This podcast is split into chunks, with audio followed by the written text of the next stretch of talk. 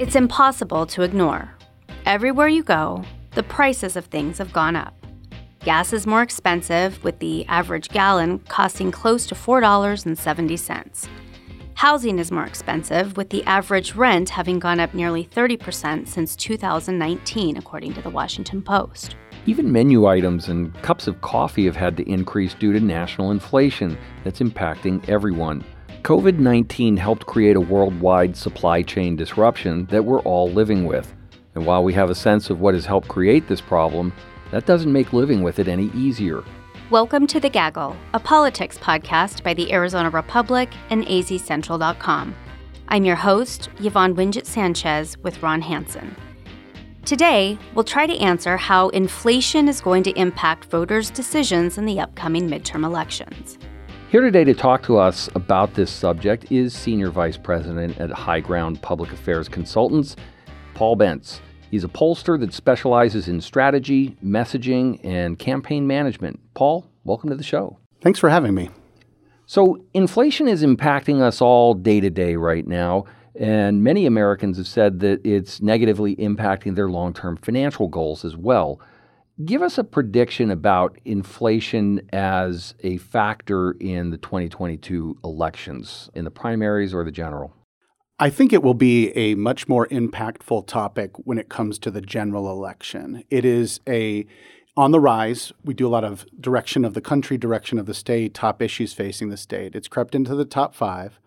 Uh, immigration and education are still one and two, but uh, we see it at about 11% right now as the number one issue facing the state. But it's a growing number of those folks over the age of 55 that are paying close attention to it, and I think it will be impactful in November.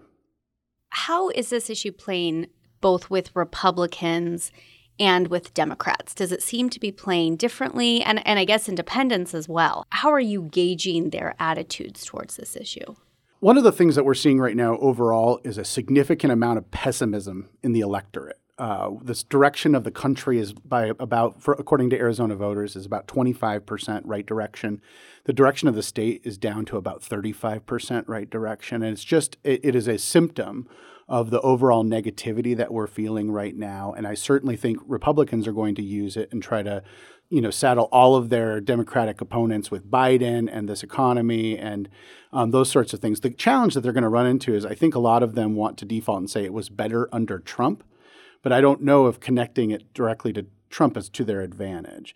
Independent voters are going to be the most essential piece in this upcoming election. No, no single party can win statewide office, and that's the real challenge right now is how they're going to feel about these issues. But I think the bigger question will be are there other issues that get out of the way to make the full throated economic argument that most voters want to hear? So let's hover over inflation as an issue and the potential asymmetry uh, involved here. How do Republicans view this issue? Do they squarely view this as a Biden problem? Do Democrats view this as a major issue? And do they blame Biden as well? Do they blame Doug Ducey, or how do, how do they see this uh, as best you can tell? Well, 2022 is a midterm election. It should in Arizona it should be heavily Republican, about 8 points Republican, and more than half of the electorate will be over the age of 50. What we see is both of those audiences will tend to blame Biden. They will tend to say that this is the Democrats' challenge, this is their fault. It has not risen to that necessary level for Democrats yet. I think they are more focused on issues like this education funding and other things that are facing the state. The challenge that Democrats have is they haven't really come up with a good answer or a good defense of that topic. It's similar in that immigration front that they're vulnerable on this Title 42 issue, similar on this inflation issue. They just don't really seem to have a response to it that's coming up. The only thing they have to their advantage is that Republicans don't seem to be seizing on it. If Republicans wanted to make the midterm about the economy and about inflation, they could and be very successful with it. Well, it seems like that's the exact message that Republicans are trying to drive home. They're drawing very clear attention to the rising prices of gas, the prices of food. Do you have a sense through your polling or focus groups as to what specifically voters or what they attribute the inflation numbers to? Do they attribute it to like the COVID relief package, for example? Do they do they tie it to any specific democratic policies that have put us in this position? I don't think there's a specific policy that they're pointing to. I do think spending in general is something that they have concerns about, but really it's I think in most minds it's just the byproduct of this just significant amount of unrest for this prolonged period of time coming out of the COVID and out of the pandemic into sort of this environment now and at the same time, we have historically high housing prices. I mean, housing prices are through the roof. And you see all these other things. We, some of this, we're actually a, a victim of our own economic success. Arizona's economy is booming so much.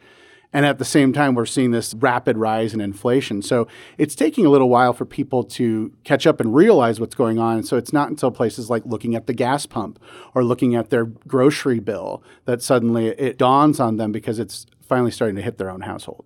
You're kind of answering the question before I could ask it. Is there any sense as to what the solution needs to be to diffuse this as an issue for Democrats? Is there anything that Republicans need to make sure it doesn't happen to let the air out of this uh, as an important point of attack? You've alluded to gas prices, but there are bigger prices as well.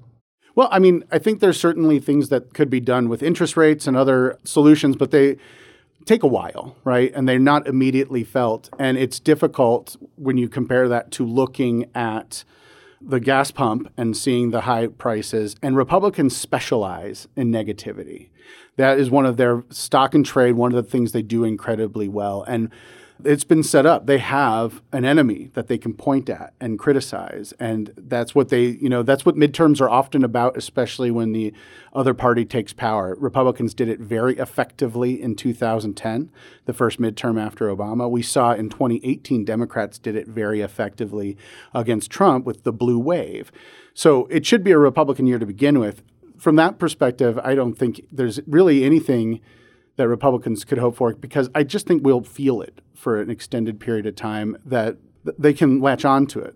The challenge is will they focus on that? I mean, we see Republicans are challenged in that the majority of the electorate doesn't support them on their election fraud. The majority of the electorate did not does not think, for example, that we should be cutting taxes right now with the budget surplus. They think more money should be spent in education and in other infrastructure. And so they're sort of out of sync on other topics. And so then what it comes down to is at the end of the day, are these Republicans using that inflation issue? Will that be where Republicans uh, are able to get these voters to come back to them? Or will they be looking at other items to, to make their biggest decision? One of the constituencies that both Republicans and Democrats are focusing on intensely, as always, are Latino voters. Does this issue resonate differently, understanding that Latinos are not a monolithic group, but does this issue affect them or resonate with them any differently than non Hispanic voters? I think it's one of those issues that it it's challenging for Democrats to talk about to any audience, particularly working class families, Latinos, and others that um, certainly are going to be crunched more by these budget items as they face them just saying everything's going to be okay and trying to ignore it and move on is not going to be a good strategy for, for any of those audiences. And I think it is a place where Republicans can make some headway. Um, because it is there will be a disconnect and a dissatisfaction on it. And speaking back to that negativity, this is really just one of those ones that I it's it's a gut feeling, right? And there's a lot of from the pandemic on, there's just a lot of negativity on it. You see it on a variety of topics. The economy is just one of them. I think we see it when it comes to education as well. I think we see it in the realm of immigration. But economically, it's one that I think any sort of working class group is going to have a hard time, just even if they generally support Democrats on some of these policies. If they are feeling it in their pocketbook, I think we might see some different voting behavior this time. So let's presume that inflation remains an important issue into the fall. If that happens, does that figure to significantly alter the electorate that you would expect to see beyond just the historical pattern for midterm elections?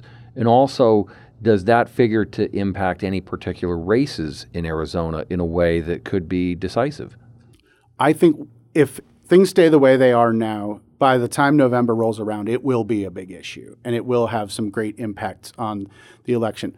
The only thing basically happening between now and then that could really change course on that is the results of some of these primaries. If some of the Republicans that emerge are the more most extreme conservative candidate, the Trump backers, the election deniers, it'll be very difficult, I think, to change from that topic of discussion to the economy. But left to its own devices, this should be a really big year for Republicans. I think the economy alone will play a major role in some of these swing districts. There are now four swing legislative districts following redistricting. And over time, I think all four of those districts will become much more competitive and much more progressive leaning based on the demographics. But in this cycle, I think the economy really will play a role in probably having some Republican victories in those places. I think following this election, we'll see you know, there's a one vote advantage in both the House and the Senate right now on the state legislative side. I think we'll see a Republican gain in both of those chambers uh, based on this topic. How about the federal races? I do think it it, will make an impact. I think Mark Kelly will be okay on the on the Senate side. I think he's presidential level fundraising numbers. I think his stature, his background, his persona sort of exceeds the economy alone, I do think they're going to make a very concerted effort to try to tie him to Biden. And by that, that will be economically as well. But I think congressional race wise, I, I think we'll see some Republican gains in, by virtue of more of the districts themselves than the economy. I think the way the districts were drawn definitely helped Republicans this cycle. Um, and then using this election, I think the, the higher Republican turnout and the general negativity will advantage them as well. So, we recently saw the leak of the draft Supreme Court opinion on abortion rights. That has obviously stirred a lot of folks, especially on the left, toward uh, becoming more politically engaged. Will that figure to do anything to counter any momentum that Republicans have to appreciably alter the greater trajectory of those races, especially when you have something like inflation that cuts against everybody? It'll be interesting because uh, all the research we've ever done, all the polling we've done on abortion is based on it being a settled issue. It was about 10% or so of Republicans, it's their most important issue, about 10% or so of Democrats. But now, if it becomes an unsettled issue, it's not clear, especially with these independent and unaffiliated voters. You're right, progressives have been much more activated by this, and this might help offset some of that turnout. Maybe it won't be quite an eight point Republican advantage up until now, I've been actually thinking eight points was probably pretty conservative, that it might be closer to 10 points because there has been some Republican enthusiasm. I think this issue drives more progressives to turn out. But what I don't know is how do independents respond to that? And I do know economically, um, independents do care about the economy. They care about the rising gas prices, inflation. I will tell you what they don't care as much about, which is sort of interesting, is of all the things that we tested, cutting taxes, this notion of the, the tax cut or the income tax cut, was the lowest priority for both independents and the overall electorate. And so I think there's one of these interesting things at play where Republicans know there's a challenge, but they want to talk about their tax cuts, but it's the least popular item. They really need to be talking about addressing inflation and lowering gas prices. All right, Paul, thanks so much as always for joining us. If people want to follow you on Twitter, where can they find you? PR Bentz, B E N T Z on Twitter. Thanks so much. Thank you.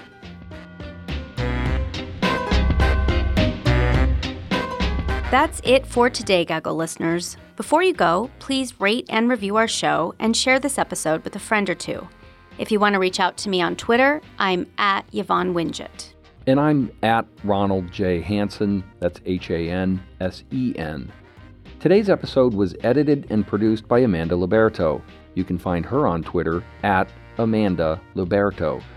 Thanks so much for listening to The Gaggle, a podcast from the Arizona Republic and azcentral.com.